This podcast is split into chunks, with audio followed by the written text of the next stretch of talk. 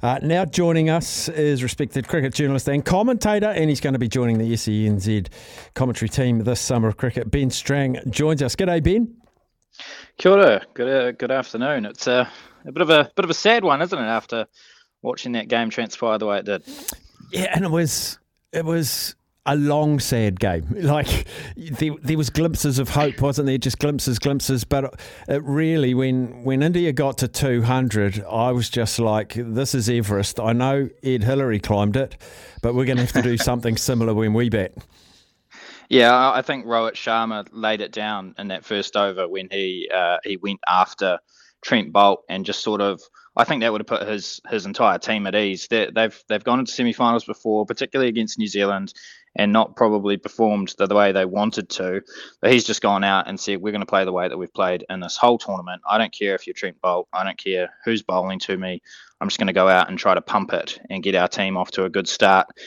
And when he did that, uh, that sort of frees up the likes of the great Virat Kohli to to dominate the game through the middle stages. And uh, there's there's really no going back from that. It's a it was a blistering start and really set the tone. It did, and it, it's like I've just felt like his influence lingered in that innings long after he had departed. He only lasted 29 balls, and we had a caller in the first half hour talking about you know fine margins and top levels of sport. He hit two um, just inches from fingertips of New Zealand fielders early on in his in his innings. Uh, he had a French cut off Tim Southee, which could have taken the leg stump, but went for four. That could have changed the momentum.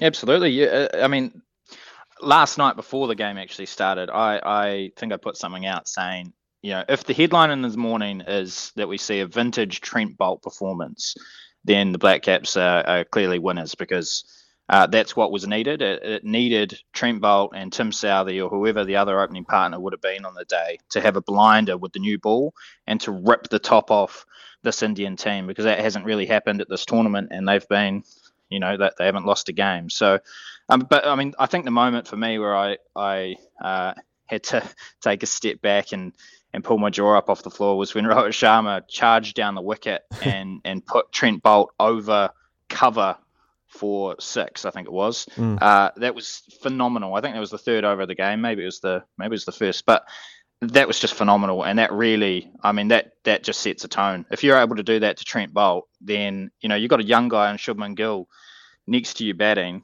and he sees your senior partner, your captain, go down and do that. Every other player on the team is just like, okay, okay, we're we're, we're good. Let's go. And when you go out to bat, you've had that as your entree and you're walking out and in your own mind you're the main dish you're comfortable you just think well this pitch hasn't got any tricks for me you got confidence even before you play a shot absolutely yeah i mean especially especially when uh, when the the mumbai cricket association has made a little pitch switcheroo to suit your your team which is very very kind of them. Um, it, it, look, I did see the problems though. To be fair, with the uh, other strip that was right next door, it had far too much grass on it for a cricket wicket, didn't it? So uh, that's obviously the reason that they had to move it. Um, yeah, that, that, was just a.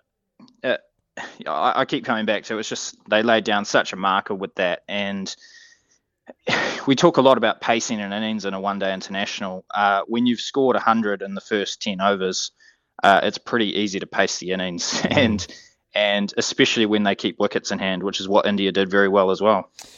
I, I made a comment at the time of the show, uh, Ben, about Kane Williamson. And utmost respect for Kane Williamson, but I always just feel he scores a little bit slow, particularly when 400's been posted. If 320's been posted, happy days. Run a ball, happy days. But when he's getting 30 off uh, sorry, 20 off 30 or, or 21 off 36 or something. He's putting pressure on himself. The guy at the other end's going to have to be going at about 170 to, to just stay within sniffing distance of the target. Um, I just felt like there was some pressure put on because of his slow run rate. I know he did eventually catch up. That's how Martin Guptill used to bat as well. He used to sometimes be five off 20, but invariably he'd go ballistic. Um, Kane Williamson never goes ballistic, incredible batsman, but just the pressure. And I, I know it was an amazing partnership with him and Dazza, but Daryl Mitchell had to be sublime, which he was, to keep us within the hunt. Yeah, I mean, I, will I'll respectfully disagree. Um, I, I, think that with a uh, with a chase like this, I think the difference between the teams, if you look into the into the detail of it, look, Virat Kohli, 117 off 113 balls. That's 103 strike rate. So he he hasn't gone ballistic in his innings. He has paced it and allowed others to hit around him, and he got out in the 44th over. Uh, Kane Williamson basically scoring at a run of ball as well, 69 off 73. Unfortunately, got out 10 overs earlier. Mm. If he'd batted an extra 10 overs, uh, he would have scored it well above, I would say, 100 strike rate. Yep. And he would have freed up all of the batsmen coming after to play even more aggressively than they already were. I think that was the difference is that Virat Kohli batted deeper. He obviously scored more runs as a result of it.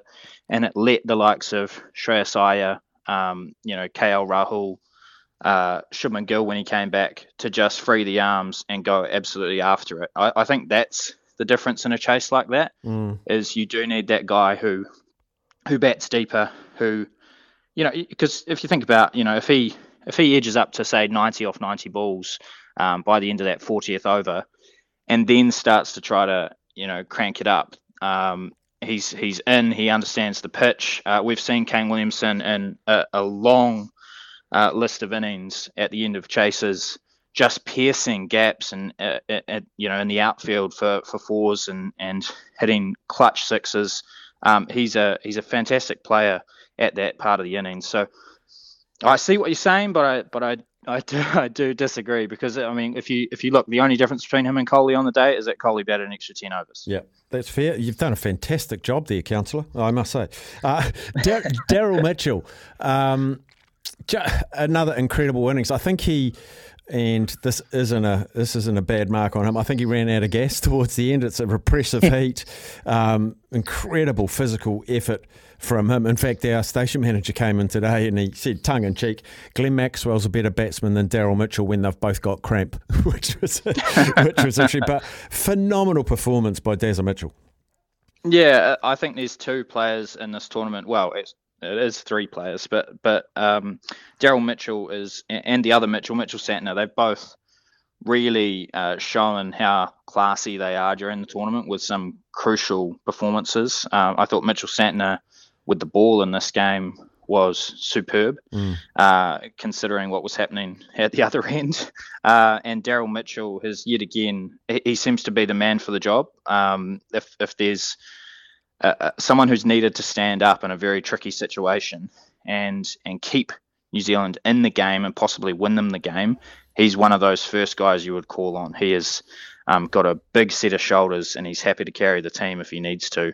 Uh, he, he's he is phenomenal. It, that was a, a heck of an innings, and um, you know, it's, I think I heard him say it's it's bittersweet for it to come in a in a losing effort like that, but mm. um, something that I'm sure he'll be very proud of in the future, and something that New Zealand can can look forward to to happening in a you know in the, in the next few years as well. I don't think he's going anywhere for a little while.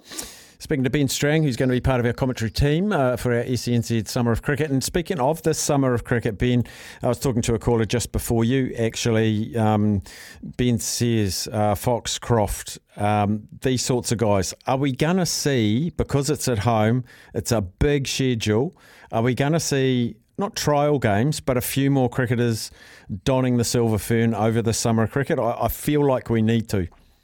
Yeah, uh, yeah. I was going to say it's a necessity. I think I think we have to start seeing what's coming through. We, we've had hints over the last year or so with the likes of Henry Shipley and Ben Lister, but if you look at the bowling attack that we had at the World Cup, uh, if I just go back a second, I think if someone like Matt Henry was available in that final, mm. he could have been a game changer. Mm. He's, uh, you know, instead of Tim Southee as as um, as good as Tim Southee's been over a long period, uh, Matt Henry is one of the best opening bowlers in one day international cricket. His numbers are spectacular, mm. and he's the kind of guy who could have nipped through that top order.